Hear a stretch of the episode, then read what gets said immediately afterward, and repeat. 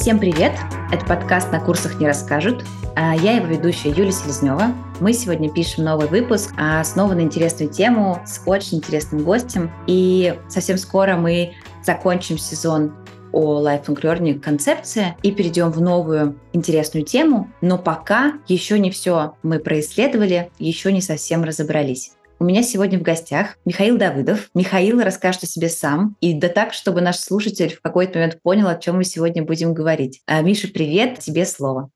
Привет, Юля. Ну, во-первых, спасибо, что мы нашлись. Так уж совпало, что я из немногих подкастов подписан на твой. И мне ужасно нравится та глубина искренности, с которой ты его ведешь. И я не мог не написать себе с тем, чтобы попробовать э, ну, свои пять копеек сюда вставить. Ну, то есть что-то изложить про себя. Ну, про то, что, чем я занимаюсь. Я основатель, совладелец э, небольшой консалтинговой компании. Мы занимаемся управленческим консалтингом, оценкой, развитием. И, э, ну, обучением, большей частью мягким навыкам э, людей. Ну, собственно, таких компаний, как наши, десятки. Мы поделены на сегменты, у каждой свой, свой маленький пул клиентов, который расширяется или сужается, но в целом мы так и работаем с 2011 года. А в целом в бизнесе я с 2004. Э, а в чем твой ключевой фокус, что ли, интерес? Над чем работаете?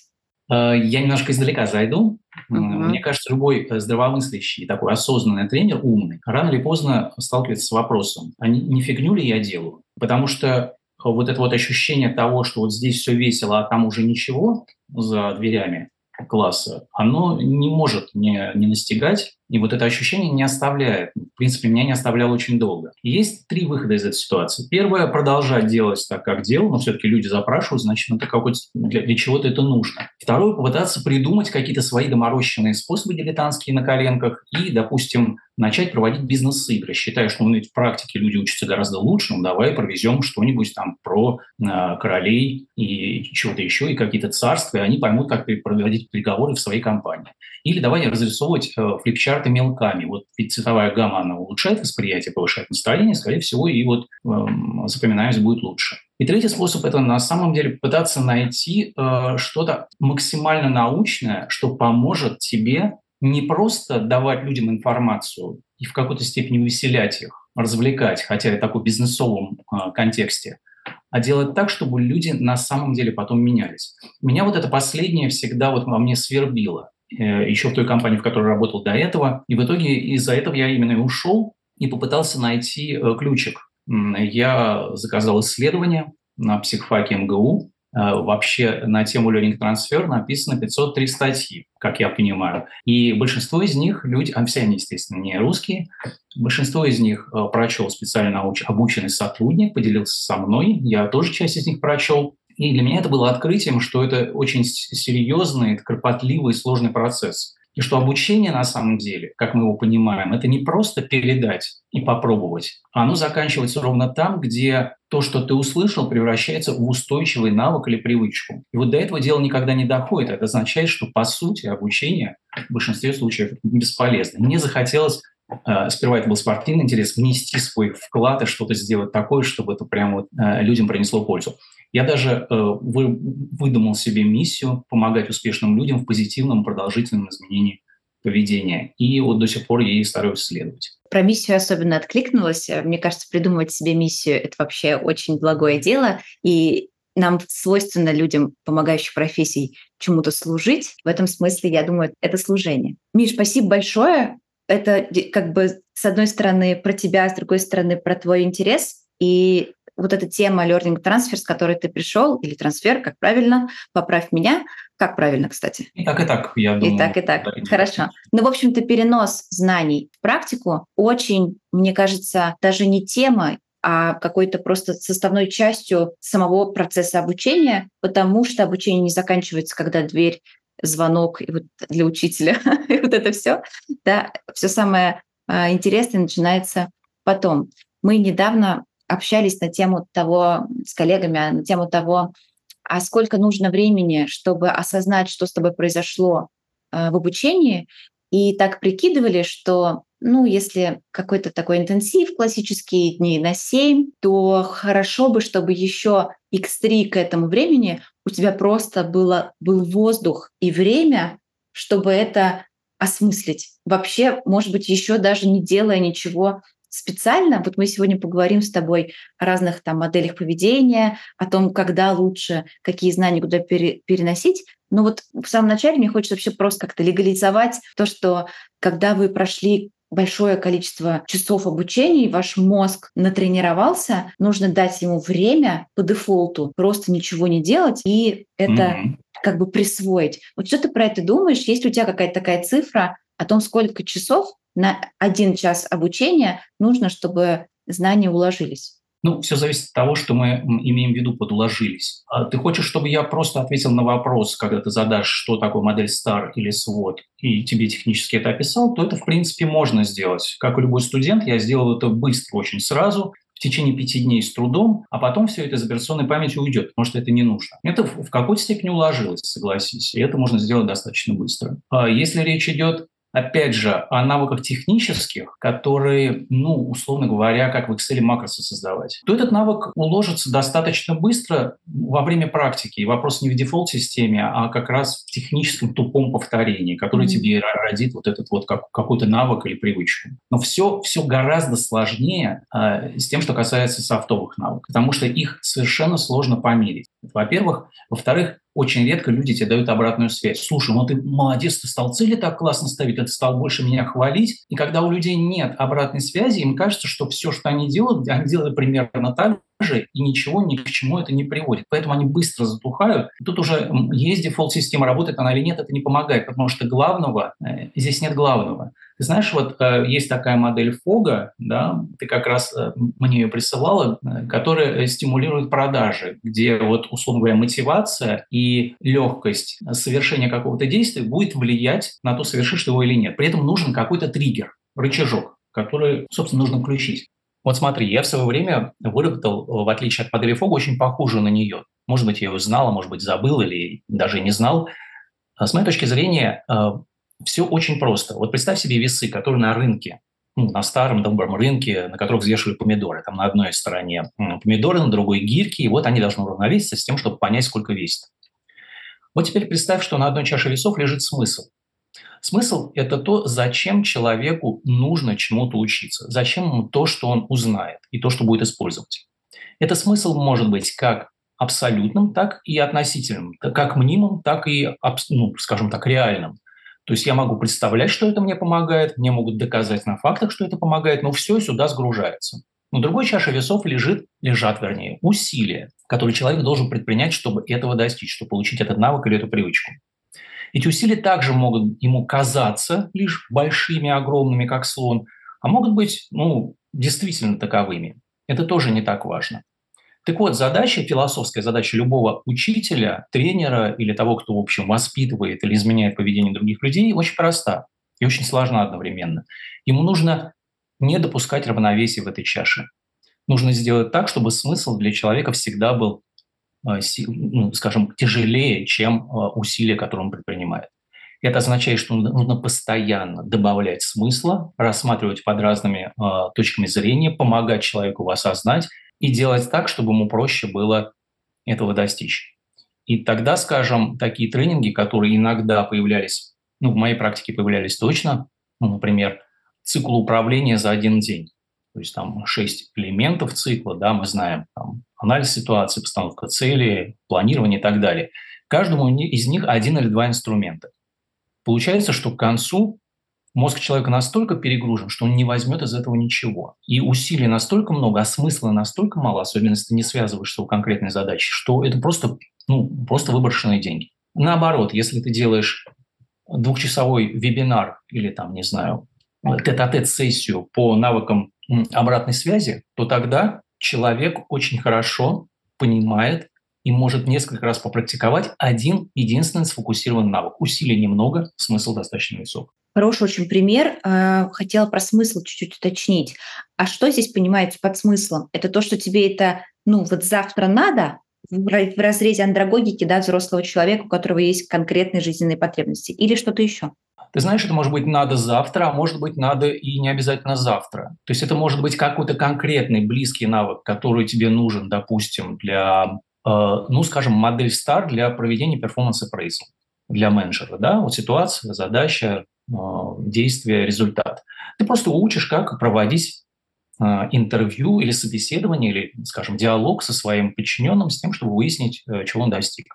Там есть вопросы конкретные, есть какие-то модуляционные техники, коммуникационные, э, уточняющие вопросы, но в целом все понятно. И он это делает прямо на следующий день после тренинга. Супер. А можешь, например, поговорить об осознанности, таком навыке, как понимание того, что тебя драйвит и что является твоей сильной стороной, а что, наоборот, тебя останавливает. Ты слышала о такой модели StrengthsFinder э, Гэллопа? Да, конечно, это же тест Клифтон 34. Да, да, да, да, да. Вот одна из самых интересных штук, к сожалению, я получил сертификацию ровно в тот момент, когда начались вот эти все события, поэтому все как бы для людей теперь не очень просто пройти это тестирование. Но на самом деле, если с людьми поработать и дать им понимание своих сильных сторон, и помочь им понять, как именно их развивать и куда их можно приложить, то это очень долгоиграющий навык, который будет, скажем так, этот смысл будет играть очень долго а усилия при этом не очень большие, потому что там все действует маленькими итерациями. Говорить об осознанности, дать им понимание их своих сильных сторон. Это как будто бы да, такая рекомендация уже к тем, кто занимается организацией обучения, например, для сотрудников. И в книге, которую э, ты со мной поделился, да, как источником о, а, о теме Learning Transfer, она так и называется, Learning Transfer at Work. Mm-hmm. Вот, там mm-hmm. были две важные мысли, что сначала нам нужно как бы убедить, что проблема переноса вообще существует, что вот те самые люди, которые организовывают это обучение, они как бы делают вид или знают, или не знают, или честно, или нечестно, мы уж не будем их судить. Но, в общем-то, они эту проблему не актуализируют, то есть она для них не самая звонкая. А потом уже предлагать какие-то действия, которые помогут э, с этой задачей справиться. Можешь немножко про это рассказать, откуда проблема вообще появилась, проблема того, что эту проблему не замечают, например? Да, ты знаешь, я, наверное, буду говорить в преломлении российской действительности, потому что все-таки мы во многом отличаемся от того, что происходит там. Э, я долго работаю с компаниями, и я глубоко убежден, что это, ну, скажем, проблема не ЛНД, а той конкретной культуры и отношения к обучению, которая, скажем так, формируется, развивается, поощряется в конкретной организации. Я пришел к выводу, что есть три типа организаций, на мой взгляд. Я их условно назвал гигиена, выравнивание и развитие. Самое простое гигиена – это когда ЛНД не задумывается, ну, либо ему не дают об этом думать, либо ему не хочется, о том, что вообще такое обучение. Ну, когда его спрашиваешь, он говорит, ну как, ну, учиться надо, это вообще, ну как, часть нашей жизни, он, мир меняется, дальше куча стандартных шаблонных фраз, бани мир и так далее, количество изменений, требования бизнеса и прочее.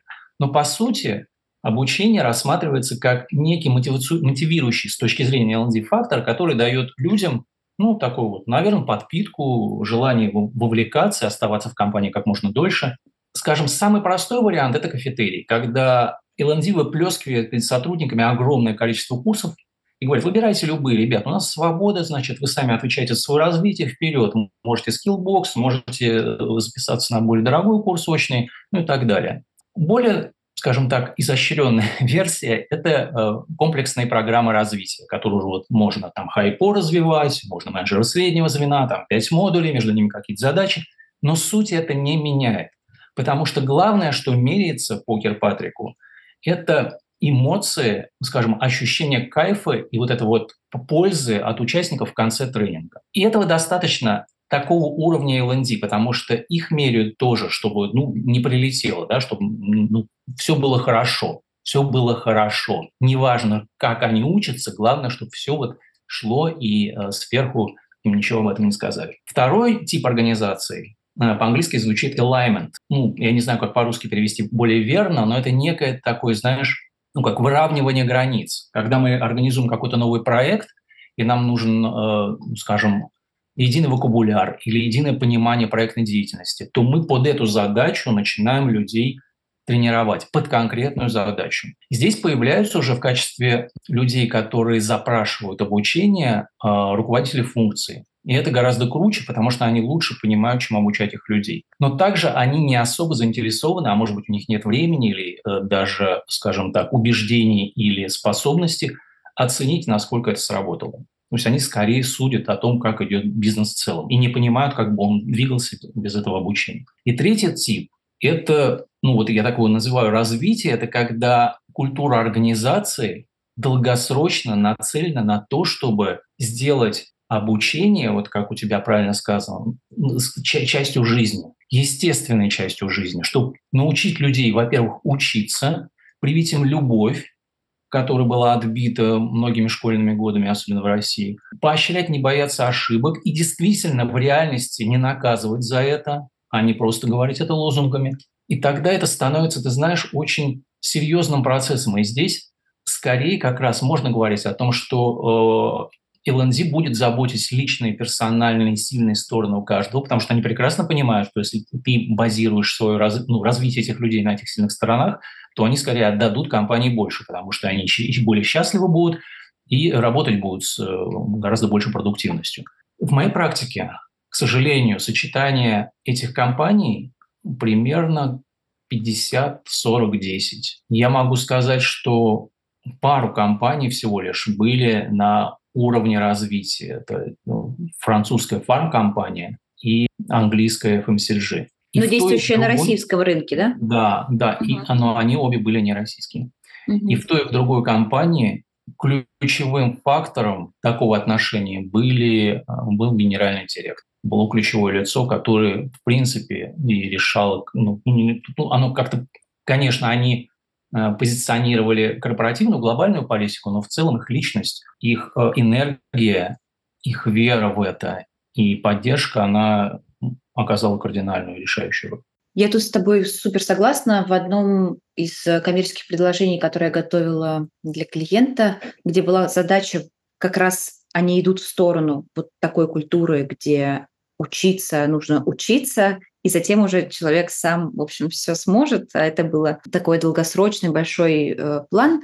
И у меня там прям был такой тезис, что сотрудник зачастую учится как руководитель у руководителя, то есть у человека, который стоит выше. И если вы на уровне самых топ-менеджмента да, и самых-самых верхов проповедуете вот эту постоянное обучение не из того, что значит, э, на платформе лежит, а из собственного интереса, заглядывая в новые какие-то области, начиная изучать что-то совершенно вдохновляющее, но, возможно, совершенно напрямую не связанное с тем, что вы делаете, но демонстрируете этот интерес к жизни, это любопытство, тогда и сотрудник, который находится плечом к плечу с таким руководителем, скорее всего, и будет э, за этим тянуться и интересоваться. При этом надо тоже дать какую-то такую пометку, что ну, не все будут такие, как вы, и не все будут хотеть того же, что и вы, даже если культура будет в эту сторону двигаться, и какой-то процент всегда будет э, такой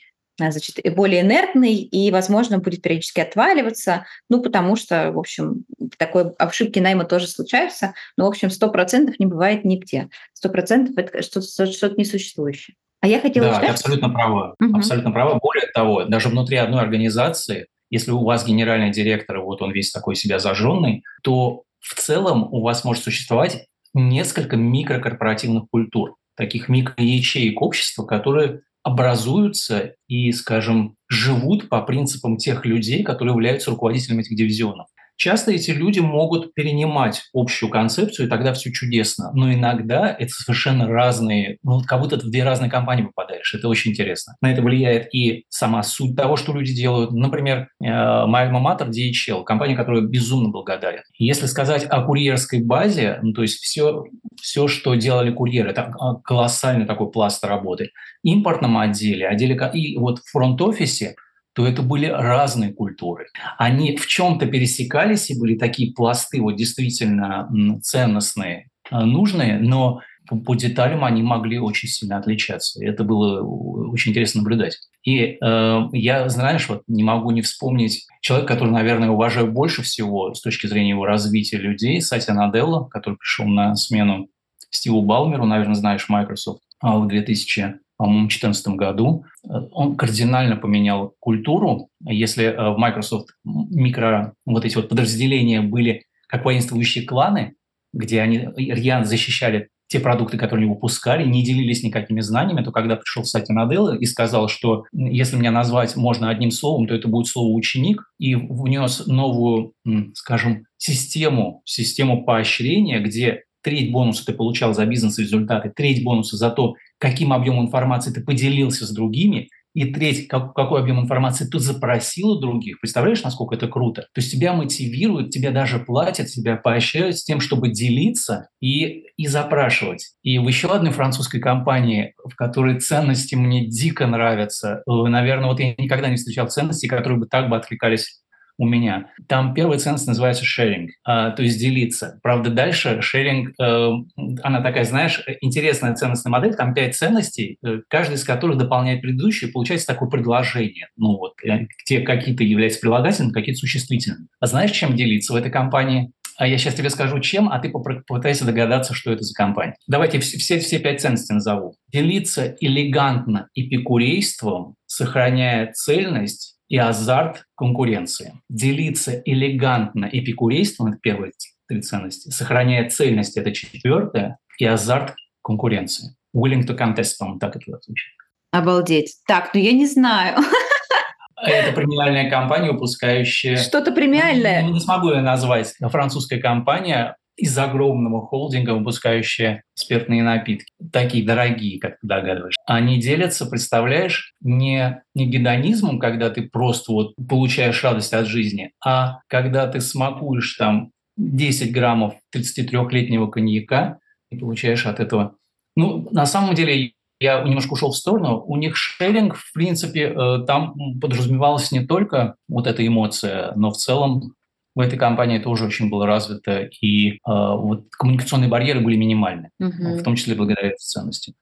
Я хотела, знаешь, вернуться чуть назад, чтобы вот к этому потом такой мостик построить по поводу того, что вот культура слышать потребности, спрашивать, говорить про осознанность, в общем, естественно, как бы вырабатывать интерес к обучению. Нам многие скажут, что в компании на 15 человек это все легко. А что делать, если у тебя тысяча людей? Я слышала на разных э, созвонах, что то, что там мы предлагаем, это не очень масштабируемая штука. И, конечно, когда у тебя 10, 20, 30 тысяч человек, э, услышать потребность каждого невозможно. Что ты про это думаешь? Ты знаешь, э, я вот так немножко со стороны зайду неожиданно. Когда меня на тренингах спрашивают, в чем с моей точки зрения, главная задача руководителя, э, я считаю, что его главная задача – развивать и воспитывать своих людей. И нет ничего главнее. Но если ты посмотришь в реальность, то, как правило, они занимаются совершенно не тем. Они занимаются пожаротушением, планированием, взбучками, э, не знаю, многочисленными совещаниями. Если попробовать перестроить их убеждения на то, что главный твой вклад – это понять, чем дышит каждый твой человечек, что ему нужно, какова его сильная сторона, как взрастить в нем доверие и попытаться в своей, ну, Понятное дело, любая компания иерархическая, она растет как куст. Да? В любой компании, это вторая подсказка, есть, ну не в любой, во многих компаниях. Вот эта культура HRBP, она, по крайней мере, попыталась быть внедрена, что, собственно говоря, э, движение в правильном направлении ну, я не уверен, что оно дошло до конца, до финального, логического. Но тем не менее, если у тебя в твоей организации есть определенное количество людей, тут даже 100 человек, есть HRBP, у каждого из этих людей есть супервайзеры, то ты как руководитель можешь с супервайзерами начать работать, понять их сильные стороны, заразить их. И мне кажется, это главная задача, может быть, не менеджера, а уже лидера, но заражать людей энергией и желанием делиться дальше. И сделать это, ну, как системой и частью жизни. Это не просто, и это, наверное, не быстро, ну не наверное, а точно, но это стратегически оправданно. Гораздо больше, чем э, заниматься оперативными задачами, э, делая себя великого стратега, mm-hmm. как ну, часто происходит. То есть вот все-таки, да, то есть здесь и есть возврат снова к этой теме, о которой мы только что говорили, да, что культура организации долгосрочно должна быть связана с тем, чтобы, ну, скажем так, культ обучения и развития был вот тонкими нитками вшит просто в то, как мы работаем, потому что, на мой взгляд, наше поведение на работе, оно определяется во многом, как мы э, сами себя чувствуем в этой жизни, да, то есть на самом деле вот этот work-life balance — это такая какая-то история, которая уже, мне кажется, устарела, вот этого водораздела, на самом деле, его ну, не существует. То есть отдыхать, там, восстанавливаться ментально — это очень правильно, но то, что мы в работе точно такие же люди, как и в жизни, и мы все приносим из дома, и все наше естество, оно проявляется в том, как мы работаем. Вот э, не стоит, мне кажется, об этом забывать, что успех компании и любого проекта завязан на то, какие люди в каком они настроении, в каких они компетенциях, в каком они э, драйве с этим предметом работают. И мне кажется, что иногда, вот сегодня мне утром подруга сказала очень интересную мысль. Я говорю, нам сейчас помогает наша другая знакомая с маркетингом, она в нем ничего не понимает, но ей очень интересно, и она хочет читать книжки, вот разбираться, и нам быстро как-то помогать. И подруга мне говорит, так странно помогать э, с тем, что ты не умеешь делать. Я mm-hmm. говорю, так это самое главное же энтузиазм потому что разобраться можно в чем угодно. Ну, не rocket science, вот у тебя интернет, вот у тебя чат GPT, в общем, садись и разбирайся. Но если у тебя этого огня нет, то тебе никакие книги не помогут, никакие знания а, ты не заберешь, да, вот забрать эти знания это тоже нужно хотеть это сделать. Поэтому, говоря о том, что в компании много людей и кажется всех не услышать, да, можно как будто бы вспомнить, что каждая отдельная личность, каждый отдельный человек здесь это не винтик в системе, это очень какая-то важная функция, которая на все, на все на все влияет, в моем, по крайней мере, мире все на все влияет. И наша задача как будто бы стоит не только в рамках работы, да, а в рамках их личной жизни, их личности, дать им возможность этот интерес пробудить, это любопытство пробудить и построить эту связку, может быть, в голове, где знания, добытые тобой с интересом, равно какая-то твоя большая ценность и для компании, и для мира, и для твоих э, друзей, коллег, партнеров. Ценность твоя от этого растет. Мы еще одну, один пример приведу. Очень интересный сейчас был процесс выхода большого теха российского на разноазиатские рынки. Там ребята искали продукт market fit, в общем, пытались научиться продавать да, конкретными формулировками, конкретными обещаниями. И было интересно наблюдать за тем, как типичные на, нами, привычные на, нам а, формулировки не работают в другой культуре, потому что там, например, у людей нет связки оплата обучения равно обучение, долгое, сложное, нудное, периодически, угу. и потом уже работа какая-то, которую ты получишь, если еще сделаешь кучу всяких действий. У них была связка другая. Оплата равно работа. То есть ты купил обучение, и у тебя сразу как бы все знания, навыки, все у тебя есть, как будто бы и ты уже можешь идти работать. И они прям требовали от э, сейлзов, которые, значит, их на эту покупку заводили, что вот как бы я хочу сразу, когда я начну работать. Мне нужно как бы работать вот уже сейчас. Я сейчас плачу, сейчас я работаю. И это удивительно, конечно, там другой мир, другая культура, и там еще надо разбираться. Но, в общем, как будто наша задача этот цикл расшивать э, в головах человека и, и встраивать туда какие-то важные вещи о том, что знание — это твой ключик вообще к, к, к личной распаковке какой-то. Вот немножко, может да, это звучит как-то философски странно, но мне кажется, что это как-то вот так. Нет, спасибо, ты так замечательно сказала, и э, ты навела меня на интересную мысль. Ведь вот этот work-life balance появился когда? Когда, собственно, была, был очень явный водораздел. На работе надо, я отдаю энергию, дома я хочу, я получаю энергию. Соответственно, это было как бы насилие, а это была вот реальная жизнь. И попытались эту, эту границу сместить. А, попытались такими механическими способами. Да, залы для пинг-понга, там, не знаю, барбершопы, все вот это вот, ну, чем, чем эти компании завлекали к себе. Но в целом, мне кажется, вот есть два сильнейших инструмента, которые, если их воплощать целенаправленно в каждой организации, потихонечку эту грань сместят. Для людей это будет единая жизнь в счастье с начала до конца. Она будет разной, будет интересной, наполненной, наполненный, и везде ты будешь получать и отдавать энергию в абсолютно классном балансе. А, первое, я опять вернусь к вот этой модели StrengthsFinder, потому что как раз она и выросла из того, что по исследованию только 23% людей на работе делают ровно то, что им нравится, что они умеют это мало. То есть это означает, что сильных, сильные стороны этих людей не используются. И второе, чему бы я действительно учил людей, это тренинг, который разрабатывал в этом году, в прошлом году, вернее, который называется Learning Agility по модели Korn Ferry. И там есть пять вот этих вот мета-навыков, которые надо взращивать. Это осознанность, э, открытость к изменениям, гибкость ума, коммуникабельность и результативность. И под каждым из них сидит огромный пласт каких-то и убеждений, и микропривычек, которые, если их взрастить, то в большому счету дальше человека, который знает свои сильные стороны, и вот эти пять доменов Learning Agility умеет использовать, он дальше будет учиться сам. То есть его ты запускаешь как маховик, и он уже, он счастлив, потому что он понимает, что он хочет, где он хочет, как он хочет, и для него нет не, не знаешь, не вот не работы, которые доставляет неудовольствие, нет ни личной жизни, которая доставляет удовольствие, или, может быть, иногда не такое большое. Для него все это соединяется воедино, и это его жизнь. И вот это вот постоянное обучение становится, норма плохое слово, становится удовольствием, становится таким, знаешь, хобби и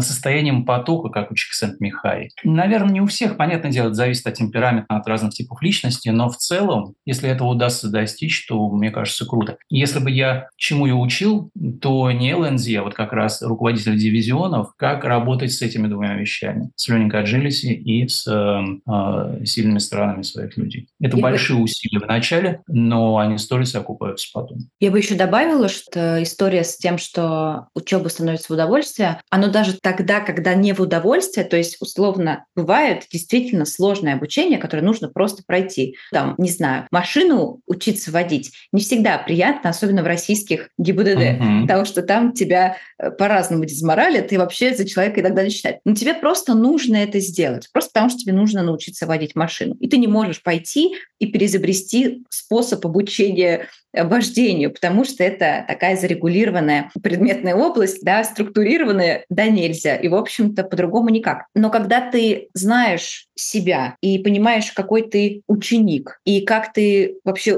учишься, и что тебя, например, триггерит, и что тебя выключает вообще из а, обучения, что тебя, наоборот, включает. Ты можешь этот процесс немножко крафтить. У тебя есть эти да. какие-то маленькие инструменты. Да, оно не будет все вот там с улыбкой э, и смехом. Да, это будет немножко неприятно, и ты сможешь через это пройти, даже при том, что это так. И ты, скорее всего, не отвалишься, даже если это будет тяжело. Просто потому, что ты понимаешь, как устроен процесс обучения, научение тебя лично, и можешь этим процессом управлять. Абсолютно верно. Абсолютно. И мне кажется, что вот здесь толерантность склонность к тому, что все будет идти не совсем так, как ты хочешь, она тоже воспитывается. Да? Как говорил Ричард Брэнсон, ошибки – это лишь участок на обучающей кривой. Хорошая фраза. И если у тебя будет человек, который тебя в этот момент подхватит, то это тоже будет очень, очень классная вещь. Ты знаешь, вот мне вспоминается опыт одного проекта. Крупный IT-интегратор заказал обучение ресурсных менеджеров. Это матричная структура, и эти люди, у них, значит, в пуле у каждого из этого ресурсного менеджера,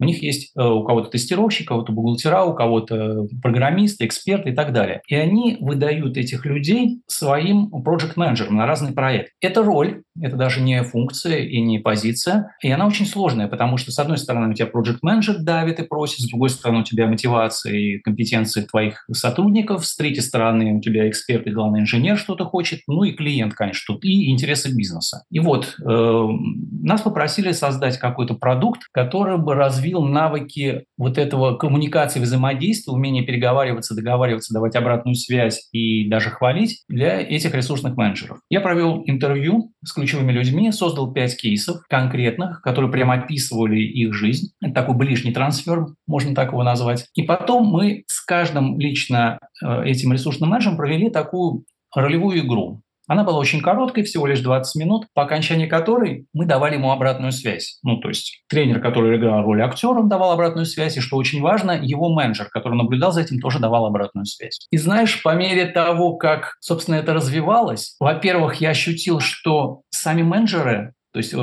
директора департаментов стали давать обратную связь по-другому, то есть потихонечку менялась культура. Но и самое главное, когда мы давали обратную связь, мы не сходили из того, что, знаешь, она такая классическая, что надо убрать, что оставить, что там, не знаю, развить. Похвали, поругай, похвали. Я считаю и абсолютно уверен, что любое действие очень сильно зависит от контекста. Например, как ты считаешь, вот орать на людей – это хорошо или плохо? Вообще как бы плохо, вот, но если, например, человек где-то далеко стоит, стоит, а тебе что-то, ну, ты хочешь его предупредить о чем-то, что там сейчас может случиться. Машина, например, несется. Вот у нас тут в Барселоне очень близко тротуар с э, дорогой, и, в общем, я очень часто стою очень близко, и мимо меня проносится автобус вот буквально перед моим лицом. Я думаю, что если бы мне кто-то крикнул с спины, что я стою слишком близко, был бы ок. Да, да. Хорошо. А давать обратную связь – это хорошо или плохо? Это обязательно.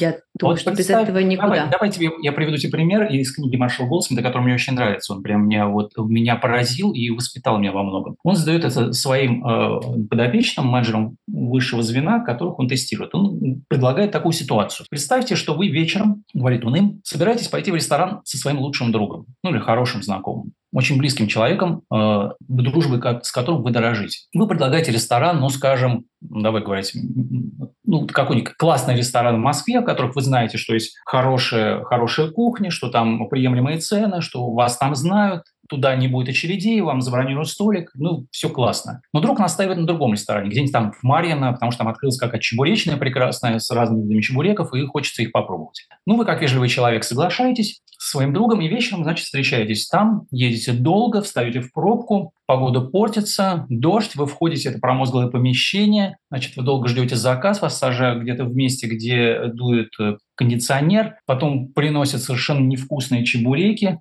и в довершение всего прогорклое вино. И вот самое время, конечно, сдать обратную связь. Ну, типа, ну я же говорил, надо было ехать туда и обучить. Но с другой стороны, стоит ли ее давать, как ты считаешь, вот в этот момент? Я думаю, что... Или человек не... уже сам ее получил? Я думаю, что человек, скорее всего, не знаю, получил он или нет, я думаю, что здесь как будто не обратную связь нужно давать, а делиться собственным... То есть это тоже, наверное, обратная связь, да, вот из по имени, по имени Нолан, когда ты что-то делаешь, я чувствую себя определенным образом, да. Когда ты предложил этот ресторан, я подумал, что это будет интересно, но сейчас я так не думаю. Чего-то как-то не очень мне здесь нравится.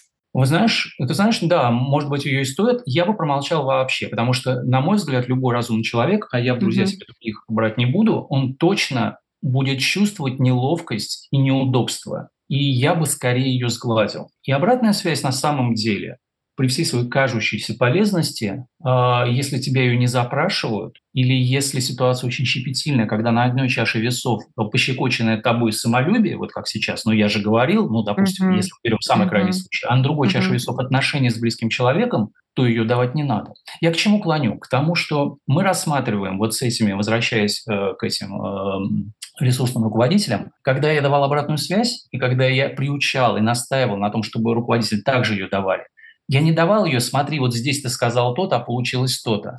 Я говорил, слушай, давай поразмышляем, а как могло быть, если бы я повел себя так? А если бы так? И мы просто разма- рассматривали различные версии, при этом предлагал этот человек, а я, ну, как бы как коуч его развивал. И получается, что мы, во-первых, от близкого навыка переходим к дальнему, да, вместо того, чтобы вот э, конкретно проводить диалог в конкретной ситуации, он, он ищет вариации того, как можно вести себя с разными людьми в разных ситуациях. И во-вторых, он получает, ты знаешь, не не неожиданно, неожиданно, наверное, даже получает не вот этот вот пропесоченный вариант, да, когда вот здесь ты был молодец, хорошо, но все-таки дальше там идет 90% того, что нужно улучшить а партнерское размышление о том, как стоит себя вести. И убеждение в том, что нет единственно правильных ситуаций, особенно когда речь идет о людях и о коммуникации. Нет и быть не может. Если мы учим людей размышлять над этим, внимательно к этому относиться, эмпатично, и быть эмпатичным, то по большому счету они полюбят такое обучение, мне кажется, потому что оно, ну, оно не наказывает их никак и не унижает их достоинство, и не заставляет терять лицо. И, и ты знаешь, самое прикольное, что вот э, компания была достаточно жесткая, и руководители, ну, которых слушали, да, дивизионов, в первый год, ну, давали обратную связь, ну, в общем, ну, как я тебе говорю, примерно 10% похвалы, дальше все рассыпается, как стоило себя вести. Ну, кардинально все изменилось на третий год, потому что они ну, было как минимум где-то 40 на 60, то есть ну, 40, вернее, 60 на 40, 60 процентов похвалы и 40 о том, как раз они начали рассуждать, что можно улучшить. И для меня это такие классные изменения, может быть, не очень большой компании и небольшой популяции, которые мне прям э, бальзам на душу. Замечательный кейс, э, который э, ярко демонстрирует нам, что серьезные изменения — это долгий и усердный и приятный, но труд. Это процесс да. э, изменения огромных пластов в поведении человека, который привык делать как привык, и чтобы это еще и на группе людей сработало, и чтобы они все в той или иной степени стали этим обладать, это, конечно, не тренинг на два часа по инициативности, друзья. Да, да, да. И я понимаю прекрасно, что я очень ограничен в средствах, находясь вне компании, которую я учу, с тем, чтобы как-то на это влиять. Но при этом, и я понимаю, что это практически, ну, положа руку на сердце, без, ну, как сказать, нереалистичная задача. Но это не означает, что к ней нельзя приблизиться, что нельзя запустить какие-то такие бациллы правильные среди людей, которые, с которыми ты работаешь, которым ты можешь что-то отдать. И максимум того, что может происходить до тренинга, да, начиная с того, что можно провести тест на когнитивные способности и понять, кто как учится, Знаешь, есть такая модель Слимбели, где есть шесть параметров того, как люди вообще учатся. Если они болтают между собой, а учитель или тренер привык их осаждать, что там Петров с Васечкин, вам все понятно, что ли? На самом деле есть часть людей, которые не могут учиться, не поделившись мгновенно своей информацией с кем-то еще. Это их способ научения, как ты правильно сказала. Просто он такой. Если ты это можешь учитывать в своей программе, это уже плюс. Ты, конечно, не подберешь всех людей, но ты можешь подобрать активности для разного типа людей. Эм, например, в Learning Transfer я ну, ввел геймификацию, понимая, что давать бейджи, допустим, только за хорошие презентации, это означает поощрять только людей, которые громче всех говорят и любят это сделать. А те люди, которые задают глубокие вопросы или, может быть, какие-то очень критичные высказывания делают, как их поощрять? Поэтому я ввел бейджи абсолютно разные. Эти были даже дороже, там, дипдайвер или снайпер, вот за такие вещи. Вот это важно учесть, да?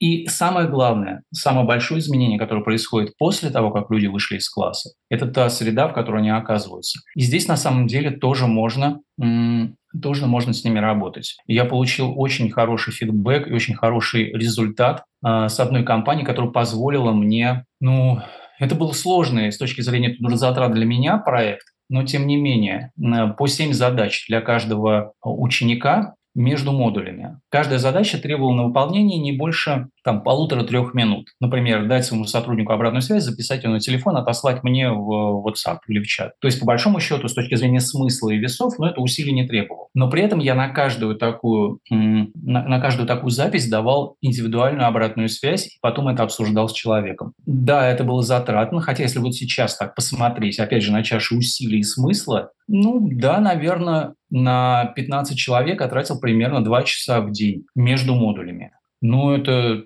ну нет, не 2 часа в день, наверное, в общей частности, день между, там, э, между двумя модулями, между которыми протяжение, протяженность там 2 месяца. В принципе, затраты вполне себя оправдывают. Вот, И... я, по-моему, отклонился. Не-не, все супер. А по поводу, я еще хотела вернуться про время, да, что сложные и важные вещи делаются долго и сложно. И есть вот это книге, кстати, тоже про 21 день для новой привычки, что э, это вообще все неправда. Вот. Ну и э, я читала недавно у одной предпринимательницы, которая писала про привычки, и она на собственном опыте э, вытащила цифру в три года. Три года нужно, чтобы в твою жизнь что-то стало рутиной. Ну, то есть реальной рутиной, в которую тебе не нужно себя уговаривать, который там, который происходит естественным образом. Вот в питании это очень хорошо проявляется, потому что, чтобы перестать есть э, углеводы на завтрак, нужно вообще далеко не 21 день, а сильно сильно-сильно больше времени. Ну и, в общем, в книге там тоже какой-то даже пример привели, что вообще-то эта штука про 21 день — это просто какая-то неправильная трактовка фразы э, одного из э, каких-то персоналей, которую не, в общем, неправильно разнесли по миру. Да, это знаешь, откуда все ноги растут? В 50-х годах был какой-то э, пластический хирург, который, э, собственно, понял, что люди привыкают к новому лицу или к новому носу, там чего-то, спустя 21 день. Он провел несколько исследований и опубликовал это. И люди, которые обожают определенности цифры, цифры, особенно, знаешь, такие не круглые, там типа 21, 66, 110, они привязались, а дальше уже никто критически не думал. Вот, сказали, значит, так и есть. Это как 70, 20, 10. Ну, то есть любые цифры, знаешь, любые цифры, мне кажется, очень, к ним нужно очень аккуратно относиться. Вот если э, взять такую привычку, как смотреть по утрам сериалы, ее можно воспитать за 8 часов легко. Угу. И ты будешь каждый день этим заниматься. Если взять привычку ты знаешь, вот я для себя такая была, ну, я когда ну, стал себя анализировать как э, презентера, то стал, увидел, что у меня много закрытых жестов. Я сперва прописал себе там кучу каких-то, значит, методик, э, как за этим наблюдать, а потом написал себе одну простую вещь, не знаю, как меня озарило, опять же, максимально облегчив себе ситуацию. Перестать скрещивать руки на груди. Точка. Неважно, холодно, неуютно. Просто запрети себе, Миша, это делать. Ты знаешь, это было лет пять назад. Э, до сих пор мне хочется, но и я, я себя с усилием от этого отдергиваю. То есть, казалось бы, это простая штука, но вот этот автоматизм, который, э, ну, вот этот защитный рефлекс, да, который защищает наше туловище еще, наверное, спокойно с древних времен от нападения, он, он достаточно силен. Поэтому я думаю, что все очень depends. Uh-huh. Если ты говоришь о, о, о привычке там отжиматься каждое утро, ну, можно его воспитать. Я, я, кстати, на себе много экспериментов проводил, естественно, так как я, ну, мне интересно было это узнать. Я наблюдал следующую, следующую интересную такую, знаешь, закономерность. Первые три дня отлично. Первые 11 дней все как-то идет, и я успеваю сохранять темп, и каждый день что-то делаю. На 12 день наступает провал. По какой-то причине делать не хочется, я позволяю себе сделать какую-то паузу. Потом 13, 14, 15 опять я что-то делаю, на 16 все заканчивается, а вообще все уходит. И речь идет, знаешь, о таких среднементальных, средне, среднесложных ментальных привычках, которые, ну, я специально себе брал не очень такие крупные. Поэтому неизвестно, как у тебя будет с мотивацией, со временем, с обратной связью, да, когда ты занимаешься, не, не знаю, отжиманием от груди, ты понимаешь, что твои бицепсы растут, то круто, и это добавляет тебе смысла, да, усилия вроде бы остаются теми же. Но когда ты давал обратную связь так, продолжаешь давать по-другому, тебе никто ничего не говорит, ты думаешь, там какого хрена тут выпячиваюсь, ну, как бы и выгляжу, выгляжу слишком слащавым дурачком, не буду, то это, ну, как бы сливается куда-то. То есть очень-очень много факторов, и мне кажется, не 21, не 66, и даже не 3 года не являются мерилом к тому, что с нами происходит. Никакой магии цифр не существует. Знаешь, я очень хочу, чтобы она была. Мне очень тоже хочется привязываться, знаешь, и так, вздернув нос, с пафосом говорить, что вот у нас после Люник трансфер 60, на 67% увеличилось. И это я делаю, к сожалению, потому что HR или LND нужны какие-то отчеты, которые они дальше показывают. Но, строго говоря, то, что внутри нас творится и внутри нашего мозга. Знаешь, есть такая модель LTM, а, Learning Transfer Evaluation Model, по-моему, забыл на тем какой-то. Талхаймер, да, в 2018 году изобрел. Вот у него куча хороших стейтментов. Там, если ты э, посетил тренинг, это не значит, что ты э, вовлечен. Если ты вовлечен, это не значит, что ты научился. Если ты понял, это не значит, что ты научился. Если ты научился, не значит, что ты начинаешь действовать. Если ты начинаешь действовать, не значит, что ты, ты действуешь так же всегда. Если так действуешь всегда, это не означает, что действуешь так же всегда правильно, то есть в нужных ситуациях, ну, ну э, в нужном контексте. То есть там очень много вот этих ограничений. единственное, что он там написал, что может быть хоть каким-то мерилом, это долгий замер а, уровня компетентности в рабочих задачах, которые человек уверенно, постоянно и с одной и той же продуктивностью демонстрирует. Очень крутая штука. Я, кстати, про нее не слышала. Обязательно дадим ссылочки потом в описании, чтобы наши слушатели могли тоже поизучать. Мне очень почему-то хочется, вот я прям сижу и не могу попросить тебя дать определение осознанности. Оно прозвучало несколько раз, но кажется, что для людей все еще, когда они слышат осознанность, это что-то про быть в моменте, ну какие-то теги mm-hmm. такие. вот, вот как ты дашь определение осознанности? Я думаю, это способность размышлять и понимать свои сильные и слабые стороны, готовность игра, искать обратную связь и управлять своим эмоциональным состоянием. Вот такие три ключевые вещи. Я бы а... еще доп- дополнила, а? что в осознанности как будто бы есть, ну не как будто бы, они, кажется, есть даже моделька такая, наверное, нарисована. Есть вот эти ступени по которым как бы мы взбираемся. И где-то в точке ноль мы не понимаем, как мы поступаем, что мы делаем, и не думаем об этом. Вот, э, да, то есть там, где совсем по наитию все происходит, э, да, и даже ты как бы не рефлексируешь, там вообще там просто даже об этом не думаешь. И где-то вот степ-бай-степ есть история с тем, что ты начинаешь задумываться о том, как ты что-то делаешь, замечать, как ты что-то делаешь, и дальше, дальше, дальше там по ступенчикам до самых э, высоких ступеней, где ты можешь еще и начать э, менять этот процесс. То есть ты уже понял, заметил и знаешь, как лучше делать, потому что у тебя есть какая-то обратная связь от мира, который ты получил. Вот, и, и в общем, очень хочется защитить это слово, да, это, эту осознанность от э, всяких злых мифов вокруг этой вещи, что mm-hmm. когда мы в корпоративном обучении, в личном обучении говорим об этих вещах, это не марафон, э, в общем, желаний, да, это очень серьезная штука, без которой как будто бы дальше вообще ничего не поедет. А сколько бы всего хорошего мы для людей не предлагали, сколько бы классных тренингов мы не придумали. Если людям непонятно, они даже не понимают, как они сейчас-то что-то делают, как они вообще могут научиться делать что-то по-другому. Ты знаешь, э, очень, очень интересная вещь. я как раз, наверное, э, сначала вот возникновения этой ситуации стал над этим очень много размышлять и э, наткнулся на исследование волевой регуляции, где вообще люди условно, очень условно у людей. Условно можно поделить на когнитивно сложных и когнитивно простых.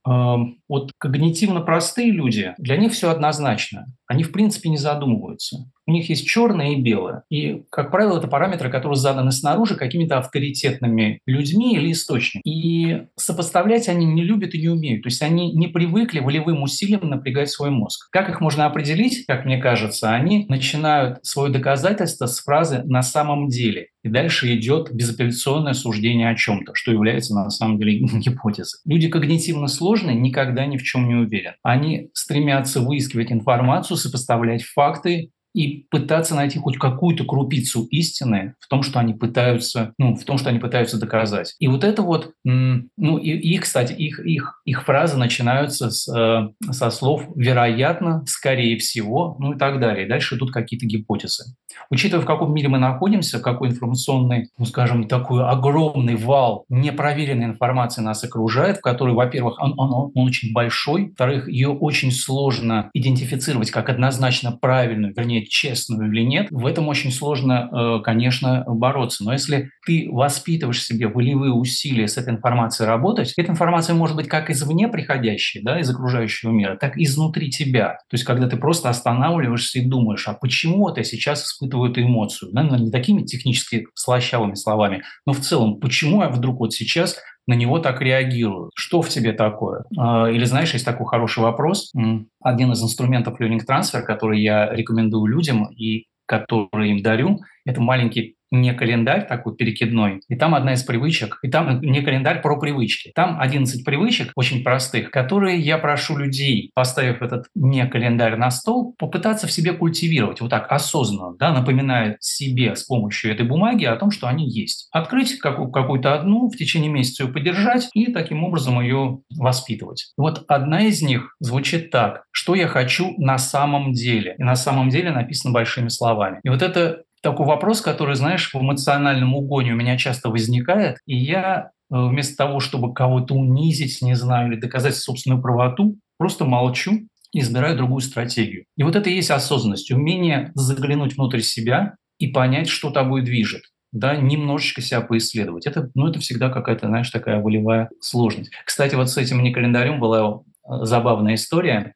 А, мне один из участников написал спустя год, писал, что он, они с женой решили это использовать. Они поставили этот не календарь на привычке, одна из моих любимых, Кена Бланшара, «Лови людей на хорошем и незамедлительно говори им об этом». И они поставили у себя это на кухне и договорились, что каждый день они будут друг друга хвалить по три раза минимум. Я, знаешь, когда это услышал, немножечко поморщился, потому что это выглядит как-то немножечко надуманный, формальный, как-то вот навязчиво. И я ему об этом сказал, что, ну, слушай, а если не за что? На что он мне ответил любопытную штуку. Помнишь, он говорит, как э, в Москве или в России э, начали внедрять штрафы за неуступание э, пешеходам. Да, дороги пешеходам, да, 500 рублей. Я говорю, ну да, вроде бы было такое дело.